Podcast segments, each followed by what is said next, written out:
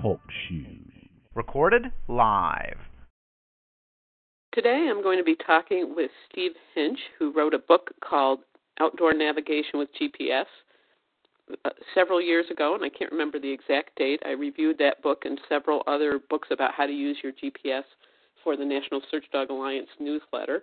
And of the four books that I read, his was far and away the both the most complete and the most understandable and readable. And the reason I bought the book in the first place is I think anybody listening to this, um, even if you're an experienced GPS user or or if you're a beginner, you know that when you get started, there's a certain learning curve. And I bought the GPS and wasn't sure how to use it. First thing I did was sign up for a brief class that was taught by the Cornell Cooperative Extension and that was not really helpful because they just kind of handed me a GPS with a single waypoint already programmed in. And after a little classroom lecture, a group of us used that to walk across the flat open spaces of the New York State Fairgrounds to get to another building.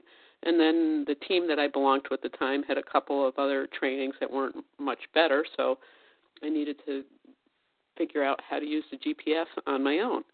And so after I read Steve's book, I knew that he would be a perfect person to interview for the podcast. So, Steve, can you tell us a little bit about yourself?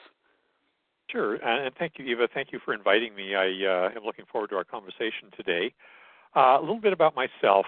So, first of all, I'm trained as an engineer. I have about 35 years of experience in the technical world, starting as an engineer for Hewlett Packard uh, moving up through the engineering and management ranks, uh, eventually uh, got to the point where I managed a about a $50 million a year business for a spin-off company from uh, from Hewlett Packard called Agilent Technologies. Uh, I retired from that in 2009, uh, but uh, didn't want to stay retired, so I opened my own business.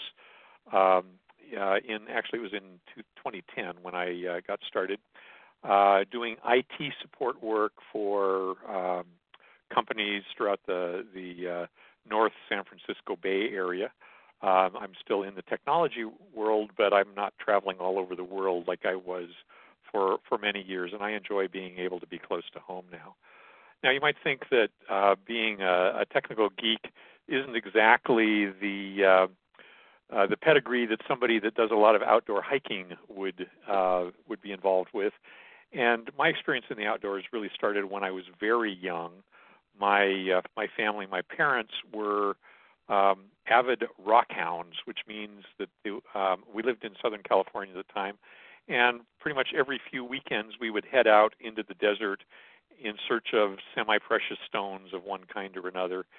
And uh, we did a lot of explorations. Uh, they taught me a lot about how to stay safe and and also gave me a lot of experience enjoying the outdoors. So uh, throughout my career, I've always tried to balance the uh, the desk work that I do technically with continuing to be able to get outdoors. I not only have written the GPS book, but I've also written hiking guides for some of the state parks in the the California region and and a good reason for, for why I write these books is it gives me an excuse to get outdoors which I not necessarily would I otherwise have if I was just working behind the desk. Uh, so that's a bit about me. Um, I wrote the, the book, the first edition of the book, back in 2004. Um, we're now on the third edition, which came out in 2010, and it probably won't be too long before I need to look at uh, maybe doing a fourth edition.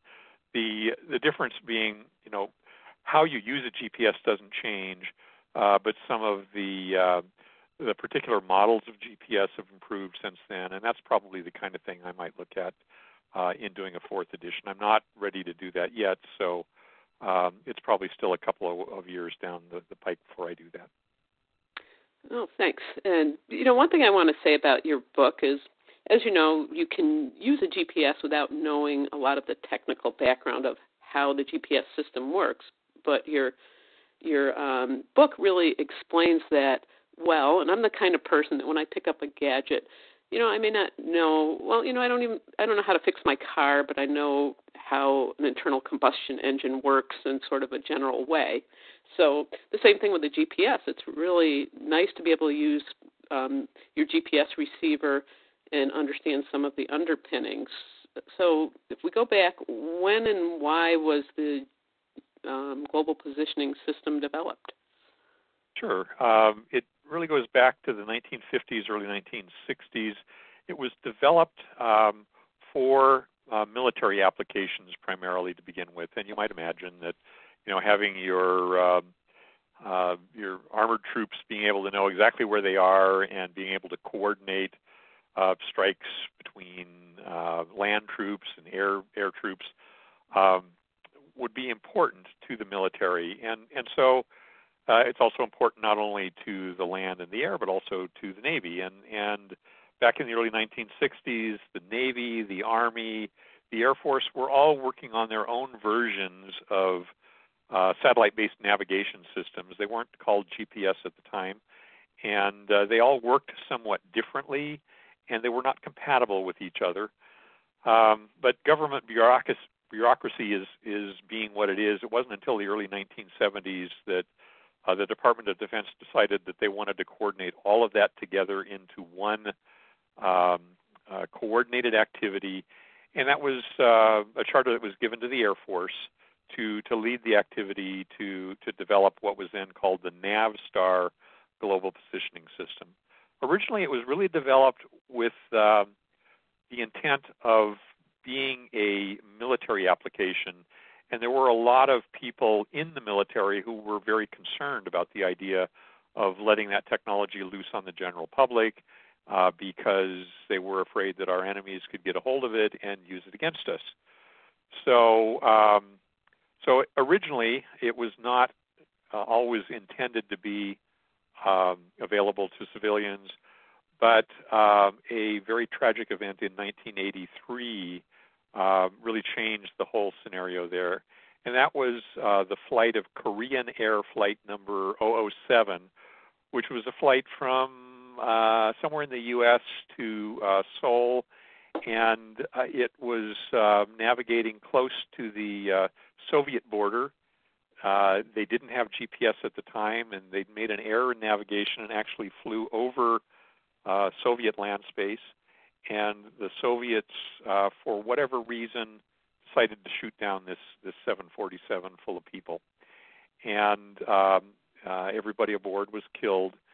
Uh, and as a result of that, uh, President Reagan declared that we couldn't let this happen again, uh, and he therefore made the global positioning system available not only to the military but also to implement a civilian version and they are actually two different versions.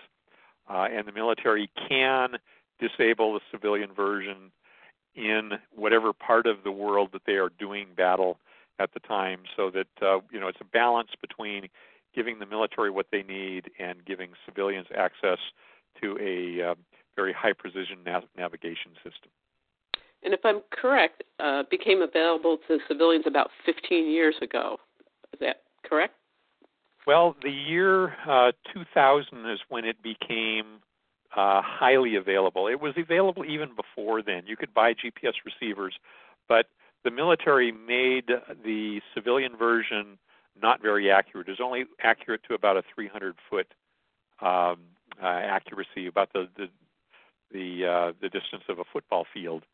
And uh, it was in 19, I'm sorry, in the year 2000, I think it was May 1st, 2000, that President De- uh, Clinton declared that we would turn off this artificial degradation of the uh, the civilian version of the system, and uh, from that day forward, it's become very uh, very accurate. And it, and it was when that was turned off, it was a, a degradation called selective availability. When selective availability was turned off, that was what now made it possible for for things like geocaching to become uh, practical. And it was just within a few days after it was turned off that the first geocache was planted, and um, and, and you know it's grown like a mushroom since then. Yeah, as a, a geocacher, I'm, I've heard that story. It didn't take long to take off.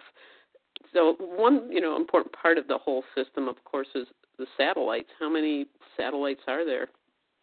Well, the GPS system, and, and let me sort of clarify, there are now several different systems similar to GPS. But let's talk specifically about GPS, which is the uh, the system uh, that is run by the uh, United States Air Force. And that has uh, a minimum requirement of 24 satellites in order to be able to find your, your position accurately anywhere in the world. Uh, there typically are uh, more satellites than that. There have been as many as 30 satellites uh, that are launched, but they typically have a lifetime of between three and five years. So they la- launch new satellites to replace the old ones before the old ones actually are retired. I'm not sure how many satellites there are right at the moment, but I would predict that it's probably closer to 30 than 24. Okay. And one of the things I learned from reading your book, it's it's pretty amazing to think that this little thing I can hold in my hand is getting so many different kinds of information from the satellites out there. And so, can you explain what some of the types of data or information a GPS sure. receiver so, receives? So maybe we'll start by explaining, you know, how does GPS work? How does it determine what your position is um, very accurately, you know, to within 20 or 30 feet or even less? Um, and how does that work? Well, what happens is that the there are these 24 or more satellites that are broadcasting information about themselves uh, to your GPS receiver. And the way that your GPS receiver figures out where it is is it is measuring the time that it takes for this broadcast signal from any particular satellite to go from the satellite to the GPS receiver. And by knowing very accurately how long that takes, and by knowing very accurately where exactly that satellite is in the sky, um, by measuring that same information from multiple satellites, uh, your GPS receiver can calculate exactly where it is. So the kinds of signals that the GPS, uh, the satellites are sending, fall into three categories. The first is this timing signal that allows the your GPS receiver to tell how long it's taken for that signal to come from the satellite to the uh, GPS receiver. The second is information which is called almanac information, which tells the GPS receiver exactly where in the sky that receiver or that uh, satellite is.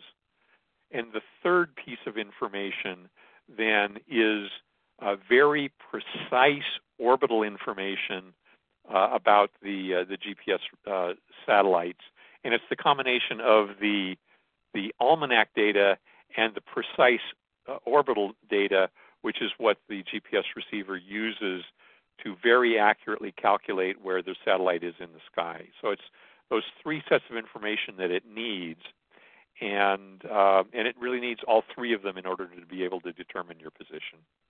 Another question is, you know, the world has three dimensions, so you would think that you'd need the distance to three satellites. So why does my GPS receiver need to lock onto four satellites to get an accurate position? Yeah, good question. Uh, and as I said, the way that the uh, GPS receiver determines where it is is by determining very accurately how long it has taken from when the satellite broadcast the signal to when it was received. And you know, it knows the speed of light, and so if it knows how long it took, it can calculate how far away the satellite was. Well, the problem uh, is that the clock inside your GPS receiver is not very accurate. Now, there are very accurate clocks inside the satellites themselves, atomic clocks that are accurate to better than a nanosecond, uh, billionth of a second. But your GPS receiver does not have that accurate of a clock. If it did have an accurate clock like that, you would only need three three uh, satellites. But since it doesn't have that accurate of a clock, it uses information from four satellites to make a time correction from what time it thinks it is to what time it really is. And it really needs that fourth satellite uh, to make that time correction and then get the accuracy that uh, that you need. Now, receivers will still calculate a location even if they are only receiving three satellites, but it won't be a very accurate location. It could be off by more than a mile. Mm-hmm. And how come sometimes when I turn my GPS receiver on, I it can find out where I'm located really fast, and sometimes it it takes a really long time. So, what are some factors that go into how long it takes the GPS to figure out where it is? If you remember that there are these three different signals that uh, you're receiving, there's what's called the almanac data, there's the very precise orbital data, and then there's the the actual time measuring signal itself. All three of those types types of signals have to be current in your GPS receiver, and they get out of out of date over a period of time. Your almanac data stays current for about six months, but your precision orbital data could be out of date within just a few hours. And so, if you've turned off your receiver and it hasn't been turned on for uh, for more than a few hours, then your receiver has to collect that precision almanac or that precision orbital data from, that is being broadcast from the satellites, and that takes two or three minutes. And the signal can't be interrupted during those two or three minutes. Uh, so if you're driving in a car, for example, and it's trying to collect that orbital information, and you go under a bridge, and that blocks the signal, well, when you come out of the bridge, the acquisition has to start all over again. So um, it, uh, it it can take you anywhere from three to ten minutes uh, to um, to collect that accurate orbital data, depending upon just exactly how good of reception you have of the satellite. If you've been using your receiver recently and it's been less than a couple of hours since you last turned it on, you don't need that data because it's still current, and you only need the uh, the time data, which uh, takes just a few seconds to get. So that's why you need, uh, you know, sometimes it'll be very accurate very quickly, and sometimes it takes a while. And exactly how accurate is the um, GPS receiver? Yeah, and that um, unfortunately, there's no one single answer to that. If you look at the uh, the government, if you look at what the Air Force says, they will give you an accuracy of plus or minus 50 feet, but that applies anywhere in the world and in the really worst case conditions. Um, most uh, GPS manufacturers will claim accuracies of typically 20 feet or less. And um, if you use a, um, uh, a, uh, a, a, GPS receiver that has an additional feature called WAAS, wide area availability, um, you can get accuracies down to just a few feet. And one of the tasks that we're going to talk later about some of the tasks one uses a GPS for, but a GPS receiver for is to you know figure out where you're going. And I know if I take out my compass, it points in the direction you know points north. But when I am on the compass page of my GPS receiver, it kind of bounces all over the place unless I'm moving. Why is that? Right. That's right. Um, and it depends on which GPS you have. Uh, some GPSs include a separate built-in magnetic compass, and mm-hmm. those are that that is a feature that is completely separate from uh, the GPS feature. If you have one of those, and those tend to be more expensive, then you'll get an accurate uh, compass direction even when you're standing still. But a typical GPS that does not include that, it only really effectively measures one thing, and that is your exact location. And if you are standing still, it knows what your location is.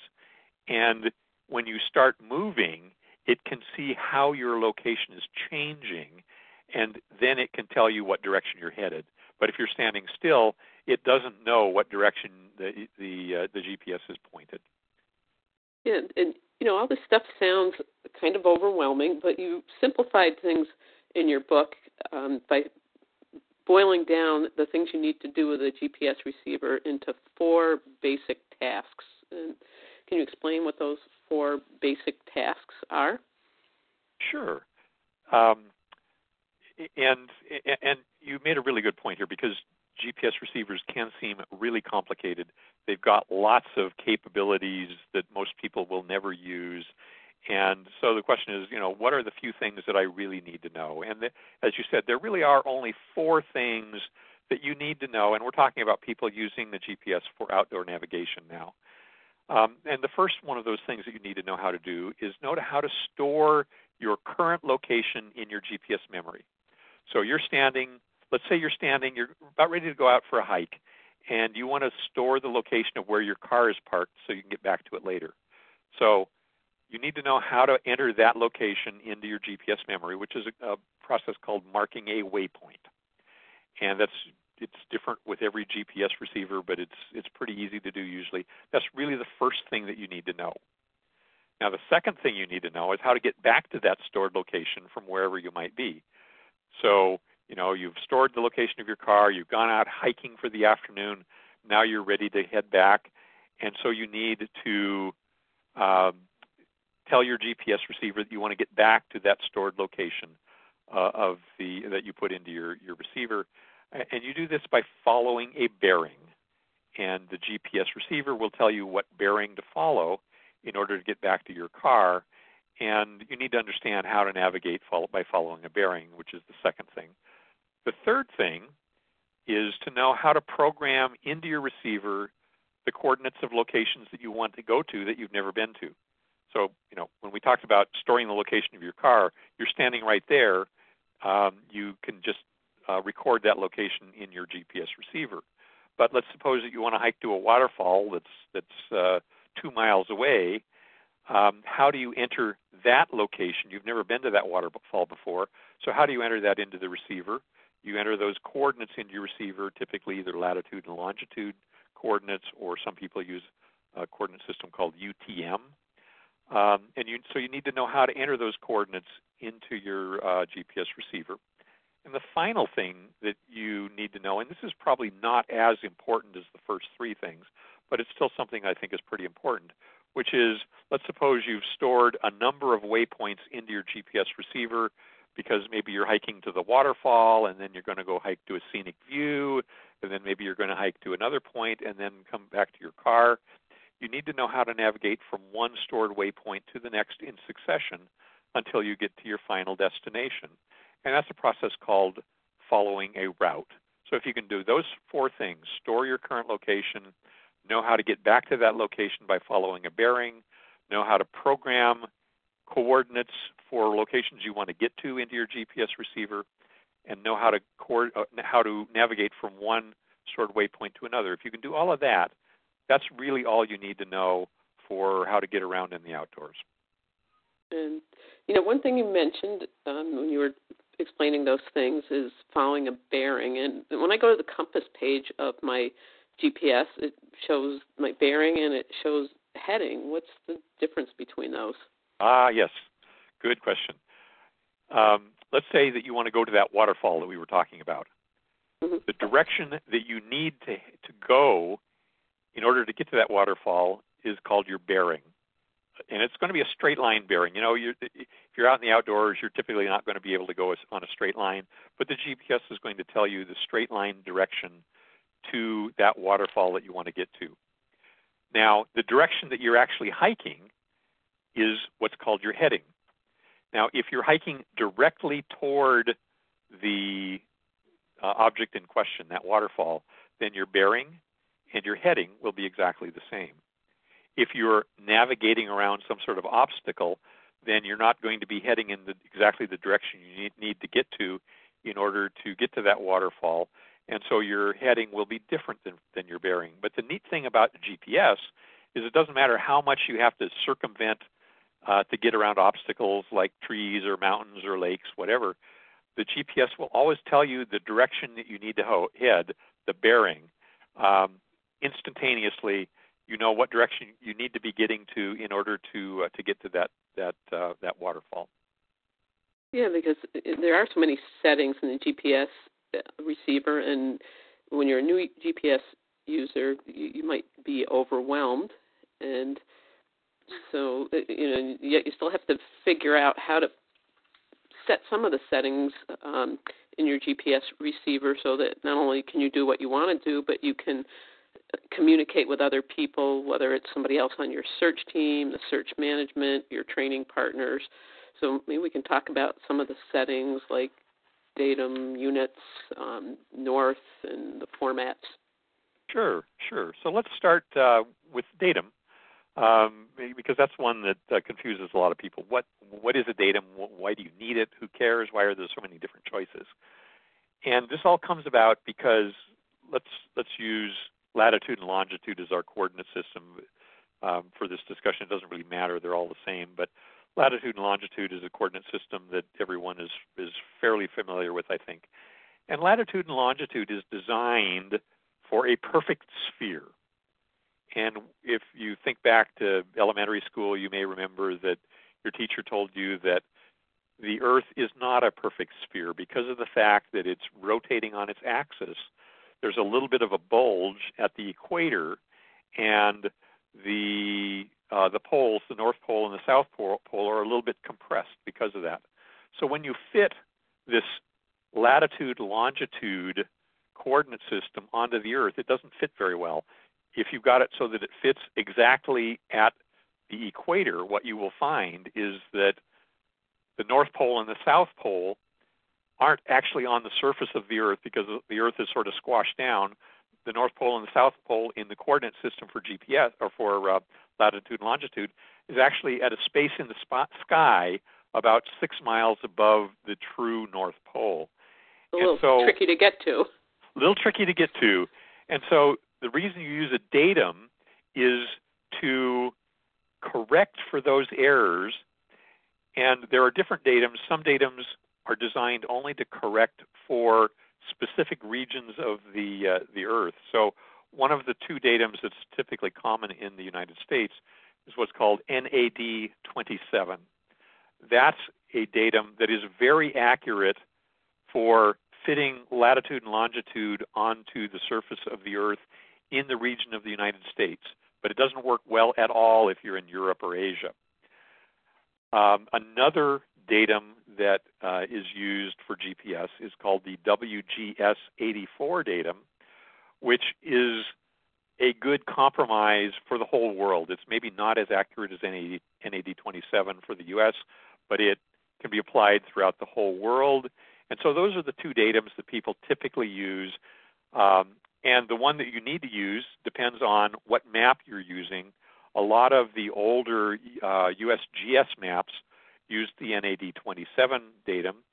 Newer maps oftentimes use the WGS 84 datum. And unfortunately, uh, there's a fair amount of distance difference between the two. If you're using a map that is um, using the NAD 27 datum and you've programmed those same coordinates into your GPS receiver, but you have set it to the WGS 84 datum, you could be off by 1,500 feet or more. So it's very important to select the correct datum uh, based on the coordinates that you were given. If the coordinates that you were given were referenced to NAD 27, use that datum in your GPS. If they were referenced to WGS 84, then use that datum in your GPS. So that's a bit about datums. Um, yeah, that's there are pretty many, helpful. Many other, there are many other datums throughout the whole world, but those are the two that people would typically use. Yeah, because I um, live in New York State, and when I go geocaching, it's WGS 84. But a lot of the times when we're doing a search, the they're run by the rangers, and they'll often they'll often use NAD 27. So I had to learn pretty fast how to yeah. change the datum yeah, in, yeah. My, my GPS receiver. and, and the key thing you need, need to remember there is you need to change the datum to the correct one before you put the coordinates in. You can't put the coordinates in exactly. and say, well, I put the wrong wrong datum. You've got to go back and re-enter the data if you did that. That's a good good point. And then um, another thing that probably a little easier to understand is setting the units in your GPS receiver. Yeah, and um, so tell me for your you know search and rescue, do you typically use uh, uh, uh, latitude and longitude coordinates, or do you use UTM coordinates? Well, um, some some of each, and you know I'm trying to use the UTM's more when I'm training. Um, and when we talk about UTM's later, you you'll be able to explain why that's pretty useful yeah. when you're on the ground. And, and you know I've taught a, a, a number of of uh, uh, classes uh, that uh, have had search and rescue team members in them, and they all sort of have the same um, concern. You know, they talk about when they're coordinating searches across different agencies, well, some agencies use some coordinate systems and some use others, and and there seems to be no standardization. So it really is important to understand units. And let's talk about latitude and longitude. That tends to still be the most common uh, coordinate system. But even within latitude and longitude, there are um, three different formats. And maybe what, what I'll do here is I'll use an analogy uh, because latitude and longitude is very similar to how you look at time. So let's suppose you're looking at your clock and it's 2:30, uh, 2:30, and let's just say 2:30 p.m. And um, there are a couple of ways you could express that. You could express that as two two hours and 30 minutes, or you 30 minutes is half of an hour, right? Or you so you could also express it as 2.5 hours. So the difference between those two is in one case you're talking about hours and minutes, two hours 30 minutes. In the other case, you're talking about what, what we call decimal hours, 2.5 hours. They refer to the same time, but it's two different uh, expressions for for how to say that. Now, with latitude and longitude, as with time, there's even one more um, element here, which is how you express seconds. So uh, you could say that it's two hours and 30 minutes and 30 seconds, or you could say it's two hours 30.5 minutes because 30 seconds is 0.5 of a minute. And so it, it it can seem complicated, but if you think about it in terms of, you know, it's very similar to how you express time. You can express time in either hours and minutes, or hours and fractions of an hour, or decimal hours, uh, and the same way with you can express um, coordinates in terms of uh, degrees, minutes, seconds, or degrees, minutes, and decimal minutes, or degrees and decimal degrees they're really just three different ways to express the same location. And as long as you know, you know, if you were given GPS coordinates for like uh, geocaching, for example, as long as you know the format that those were given to you in, you set your GPS receiver to that format before you enter the data, then you'll be just fine. And another thing you didn't mention, but if I'm, let's say, in, entering the coordinates for geocaching, and somebody says to me, "Well, I want those in the UTM format," my GPS receiver can convert that. That's correct. If you have the GPS coordinates in any format and you've entered them into your GPS receiver, you can go to the uh, typically it's in the settings screen where you can change the units, and it will give you. Let's say you put them in as, as uh, degrees, minutes, seconds. Uh, and you convert over to UTM, it will immediately give you exactly what those same coordinates are in the UTM system, and any other coordinate system that's that's um, stored in your GPS receiver, you can convert to any of those automatically, and it's that's a very handy capability because you don't have to do mental math uh, to calculate. Um, and and you know if somebody gives you coordinates in the UTM system, you set your your um, receiver to enter the, the coordinates in UTM, put them in, and then you can later change it to degrees, minutes, and seconds, and it'll give you that same location in the degrees, minutes, second format. Very, very, very handy. Yeah. So how does that UTM system work? So the UTM system was designed. Um, it's it's it's designed based on a military coordinate system, and it, it was really important when people were doing all of their measurements off of uh, paper maps. Because with a paper map, it's pretty hard to measure the exact uh, degrees, minutes, seconds uh, on any particular location on the map. You need a special um, uh, ruler in order to measure that, and it's it's really complicated. My book actually talks about how to measure uh, uh, uh, GPS, GPS system or GPS coordinates using a special ruler, but but it's really hard. And so the UTM system makes everything linear in both north-south direction and east-west direction.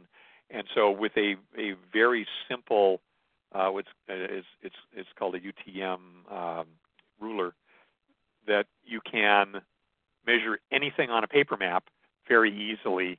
And so if you you say that there's a particular location on this paper map that you want to go to and you want to enter those coordinates into uh, your GPS receiver using this thing, and it's called a UTM romer that you uh, you can use actually on the map and measure very precisely what those coordinates are. They look really weird. They the the, numbers are just sort of long digits uh, for north, south, and east, west. But if you understand how to use it, it's very easy to program it into the uh, the GPS. Now, with the coming of software maps, my opinion is that UTM is maybe not as important as it used to be. Um, but for anybody doing uh, navigation um, using paper maps, it's it's still really important. With software maps, you can read the exact latitude and longitude of any any position very easily. You don't need to use use to use UTM, but but uh, you know, outdoor people should outdoor hikers should understand the UTM system. And I think it's really nice if you you know in your book it's the kind of thing you need a few pictures to explain how it works and and your book does that really well and also didn't mention but the other kind of units for distance a nice thing with your gps receiver is you can set it between if you want your distance in miles or i visited my daughter in australia last year and i could convert everything to meters because that's the way they measure everything over there. Right.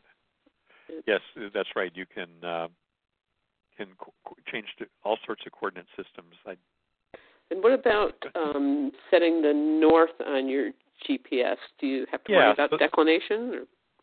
So there are two two types of north that uh, you need to be aware of. One is called magnetic north, and that's where your compass points to, and the other is um, true north, which is where the North Pole is.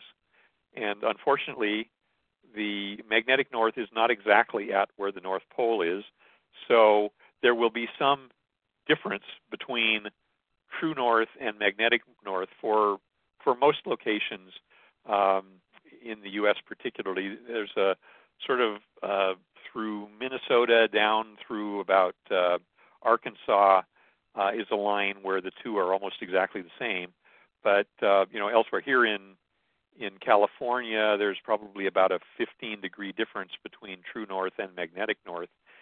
And why that's important is because when you are measuring a bearing from a paper map and then deciding that you want to follow that bearing on your GPS receiver, you need to make sure if you're measuring that that bearing on your paper map based on magnetic north, you want to make sure your GPS receiver is, is set to magnetic north. If you're measuring that bearing based on true north, which is typically what you would do on a paper map, then you want the uh, the GPS receiver set to true north. Now, one of the, the nice things about the GPS receiver is that you can actually set it to automatically correct for magnetic north, and and uh, so you don't have to worry about well, what's the declination in my particular area. Um, you just set it to automatically correct for it. And it will give you uh, automatically corrected bearing for true north or magnetic north, depending upon what you want. Okay. What about maps? I, I own a Garmin, and their topo maps are, are great, but they're expensive. So, how about if I wanted to, say, visit um, my son who lives in another state, and I just need a little? I don't even need. I don't need the whole state. I just need a map, maybe, of the area um, that I'm going to go hiking. Yeah, so that's one area where most GPS manufacturers uh, do tend to make their money because um, you need to buy their maps in order to uh, to really be able to put maps into the GPS receivers. Now that's not completely true, however, and I'll I'll cover that in just a minute. Um, uh, one of the manufacturers, DeLorme, is pretty neat. Is when you buy a DeLorme receiver, it comes with their Topo USA uh, topographic maps, and uh, you can automatically load um, any of those into your GPS receiver without having to worry about, uh, you know, do I have to spend another hundred dollars on another state map? Now with Garmin, you have actually a couple of choices, and one is to buy the Garmin maps, which can become fairly expensive. But Garmin has also uh, added a feature that all of their newer receivers um, can take advantage of, which is uh, something called Garmin Custom Maps, and you can go to the Garmin website and search on Garmin Custom Maps and, and learn more about this. But what this allows you to do is to take any paper map that you have, scan it or take a photo of it as a JPEG data file. You then import that file into Google Earth and align it and, and, it's pretty easy to do and i talk about this in my book as to how to do this is align that map that you scanned into google earth and then export that map from google earth into your garmin receiver and you now have a uh, electronic version of that paper map that is in your your garmin receiver um, and so if you're you know you're going to go someplace that you don't want to buy uh, a whole map for, and if you can get a hold of a paper map and scan it in, uh, that's a different way to take advantage of the ability of your Garmin receiver to to hold a map. Now, I do have to say that a lot of the paper maps that you get aren't very accurate, and so you know, like here in the U uh, in California, um, the California state parks have state park maps for pretty much every state park um, that that you could go to, well, if you scan those state park maps in, unfortunately, the a lot of the trail locations shown on the, the state park maps aren't really where the trails are. So when you put that into your GPS receiver, um, you have to be aware of the fact that there will be some error uh, compared to what when you're hiking compared to what the uh, the map shows in the GPS receiver. How about choosing a GPS receiver? Do you have any tips on that? Uh, yeah, so there are a variety of, of um, uh, you know features that the GPS receivers have that, that you need to decide whether they're important to you or not. Let's talk about specifically people that are going to be hiking in the outdoors, geocaching, uh, hiking, hunting, fishing, whatever. Um, you really don't need a really complicated high-end receiver um, but it doesn't hurt to have one. The high end receivers will have not only the GPS capability, they will also have the magnetic compass, which is a separate feature, and they will have a barometric altimeter, which some people find useful and interesting. But even the least expensive GPS receivers will be able to get you where you want to go and get you back safely. Um, now, there are only a few major manufacturers of GPS receivers these days for for outdoor use. Garmin is is by far probably the the uh, the largest manufacturer. DeLorme is another one, and Magellan um, is sort of at this these days a distant third. Um, any of the Garmin uh, family of products that are designed for outdoor use, there's the Oregons, the Dakotas, the GPS 62s, uh, any of those, and even the least expensive versions of those would be uh, fine for the the kind of use that that uh, we're talking about here. The DeLormes all, as well. Um, the thing that you want to be careful about is I hear some people say, "Well, why do I need to buy something like that? I've got GPS on my cell phone." And the problem with GPS on your cell phone is it's not really designed for heavy duty out, outdoor use. There's a, a few things about your cell phones that are limitations. One is the battery life isn't very long. Two is the GPS receivers in your cell phones are not very sensitive. And when you get out in the outdoors and you're in maybe a heavily tree covered area, uh, it's not going to be able to, to, to do a very good job of finding your location. And with a lot of the cell phones, um, it really only works well if it's within range of a cell phone base station. And I go in in my book as to some of the reasons for that. I won't go into that now, but but I really strongly advise you not to just use your cell phone for any serious outdoor navigation. Now it's fine for you know geocaching in a local park, something like that. But if you're out hiking in the outdoors, you're going to be gone overnight. Uh, even even for an afternoon, you're going to be hiking several miles uh, I would strongly encourage you to consider investing in a true outdoor based GPS. So, a, a car GPS isn't going to do it for wilderness navigation? A car GPS really isn't going to do it. Uh, it. it. doesn't have the ability to set the different kind of datums, the coordinate systems. Um, it's auto auto GPSs really are designed just for navigating in autos. Mm-hmm. And do you have any tips of some advanced skills? When we talked before recording this interview, I mentioned that one of my favorites is being able to project a waypoint because then I can figure out, um, you know, I have a search dog, so I can figure out where I might want my subject to hide and give them the coordinates, or I can select the spot that I want to navigate to. And you mentioned um, that you have some tips for using a GPS when it's low light conditions.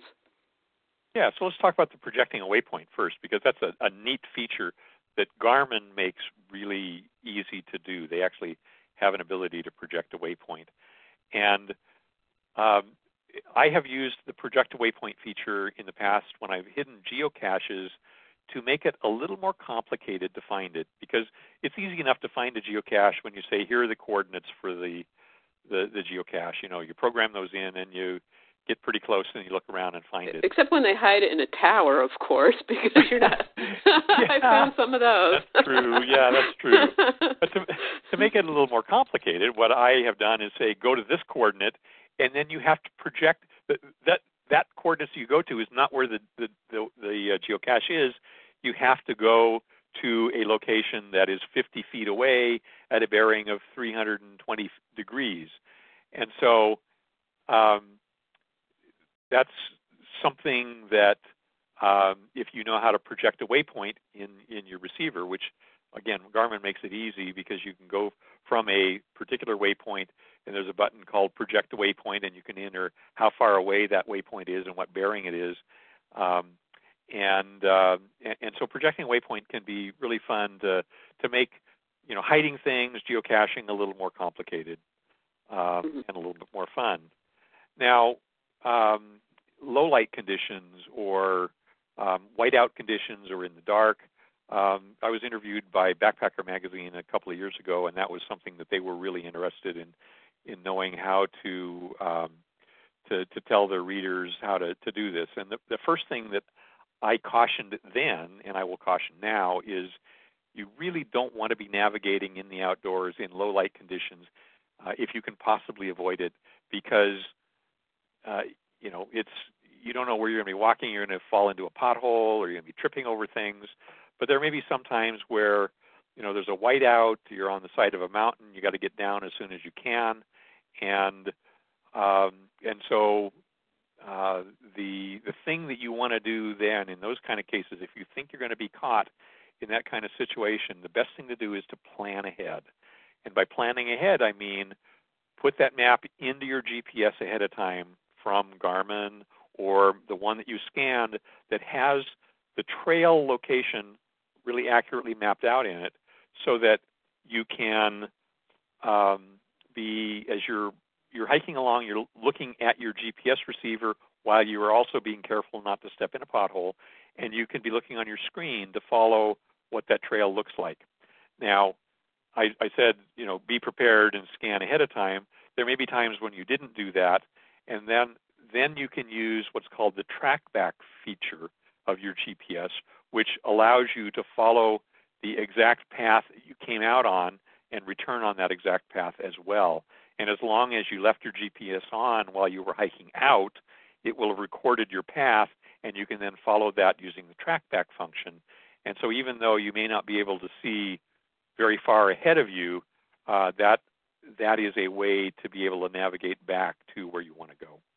Mm-hmm. And when you're using your GPS, sometimes you want to get um, either the waypoints you've marked or someplace you want to go from your computer to your GPS receiver and vice versa. Any tips for that or for um, commu- sending your information to somebody else so they can put the information in their GPS?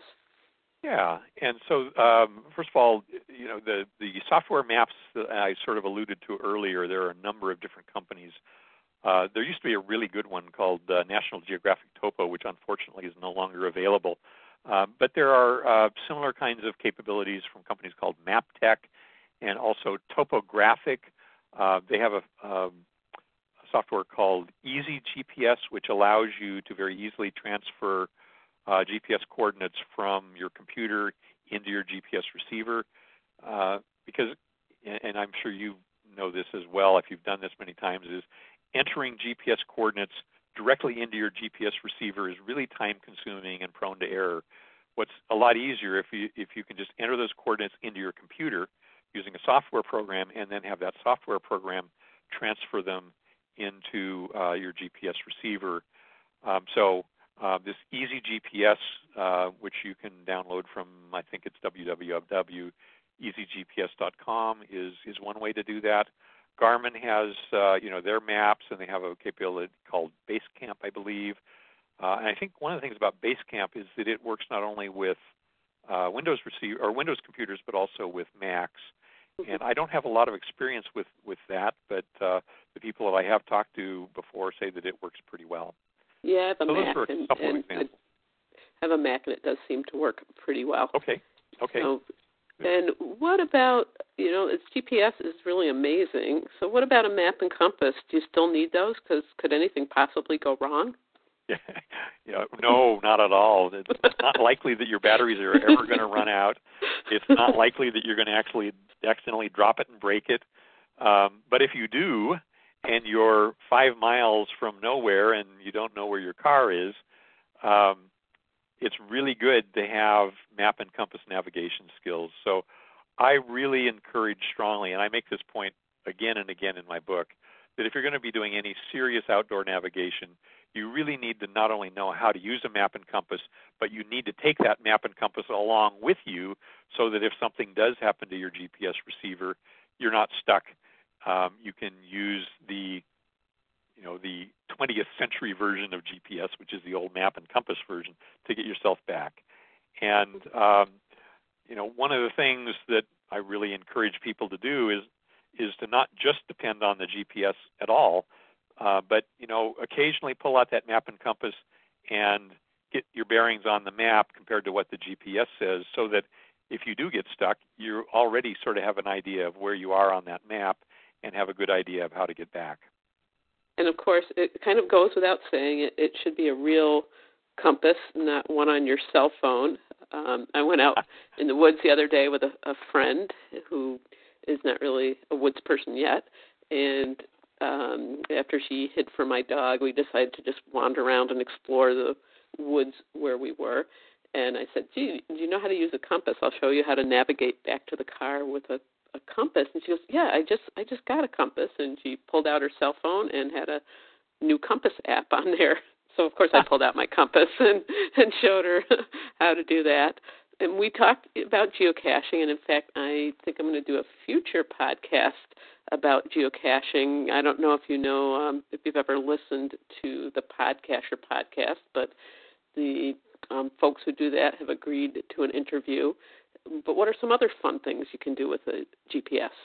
Yeah, that's great. Um, before we leave the subject of compasses, I, I think I, I want to make one more point here, and this is a point that I make in my book, which is what I call the cardinal rule of navigation.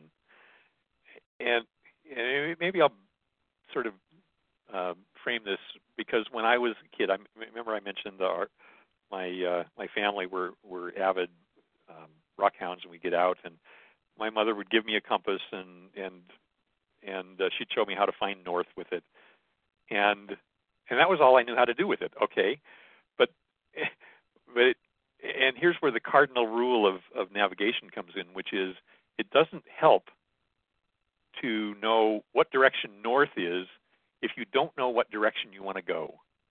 And so eh, that's that, that's really something. In order to know how to do map and compass navigation, you don't, not only need to know how to find north, but you also need to know how to find what direction you want to go and what bearing that is in relation to north.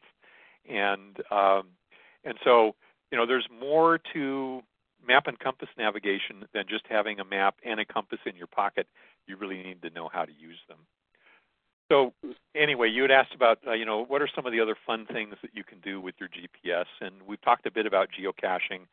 I really like geocaching because that is a great way to pretty much learn everything you need to know about how to navigate in the outdoors. if you're able to find a hidden geocache using your GPS receiver, you already are going to know how to do the things that I said are important. You're going to know how to mark a waypoint. You're going to know how to follow a bearing. You're going to to know how to go from one place to another. You're going to know how to get back to your your uh, your car from from where that geocache is.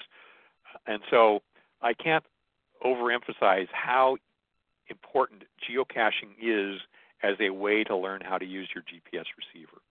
So so that's one thing. But there are many other things that you can do um, as games. In in my book, I talk about a number of different games that that you can invent. Um, uh, and um, I, one of them is, for example, a GPS relay race where um, you you station, let's say, four different people uh, at four different locations, and the first person, the only thing he has is the coordinates of where that second person is. The second person, the only coordinates he or she has is where the third person is, and and so on. And so the first person has got to enter the coordinates into their GPS receiver, and they've got to go navigate to be able to find that second GP, that second person. The second person then, um, once the first person finds them, has then got to go navigate to where the third person is, and so on. And you can actually make a relay race out of that and have different teams navigating uh, different paths, or maybe one's navigating the same path but in reverse from the other person. And so um, that's the kind of thing, for example, that, that Cub Scouts and Boy Scouts uh, have been known to do because it's uh, it's a good team kind of a game that um, uh, uh, that that's more than just geocaching. And, and like I say, there are a number of other games that I've talked about in my book, but that's just an example of one thing that uh, that could be a neat team game. Okay, well, thanks. It's been great talking to you, and I'm sure that after listening to this podcast, I hope that some of the listeners will want to read your book because you know we've been talking for almost an hour now, and we've just um, uncovered the surface of what's in the book. So. Well, I hope I've made it sound interesting to people to learn how to use a GPS receiver and and uh, use it not only as a way to find your way around in the outdoors, but also as a, a way to have some fun out there. That's what we really would are out there in the outdoors to do, right? It's it's it's not supposed to be work to be out there. It's supposed to be fun. All right, thanks. I'm going to hit the end of the recording now, and you'll hear that recording, and then we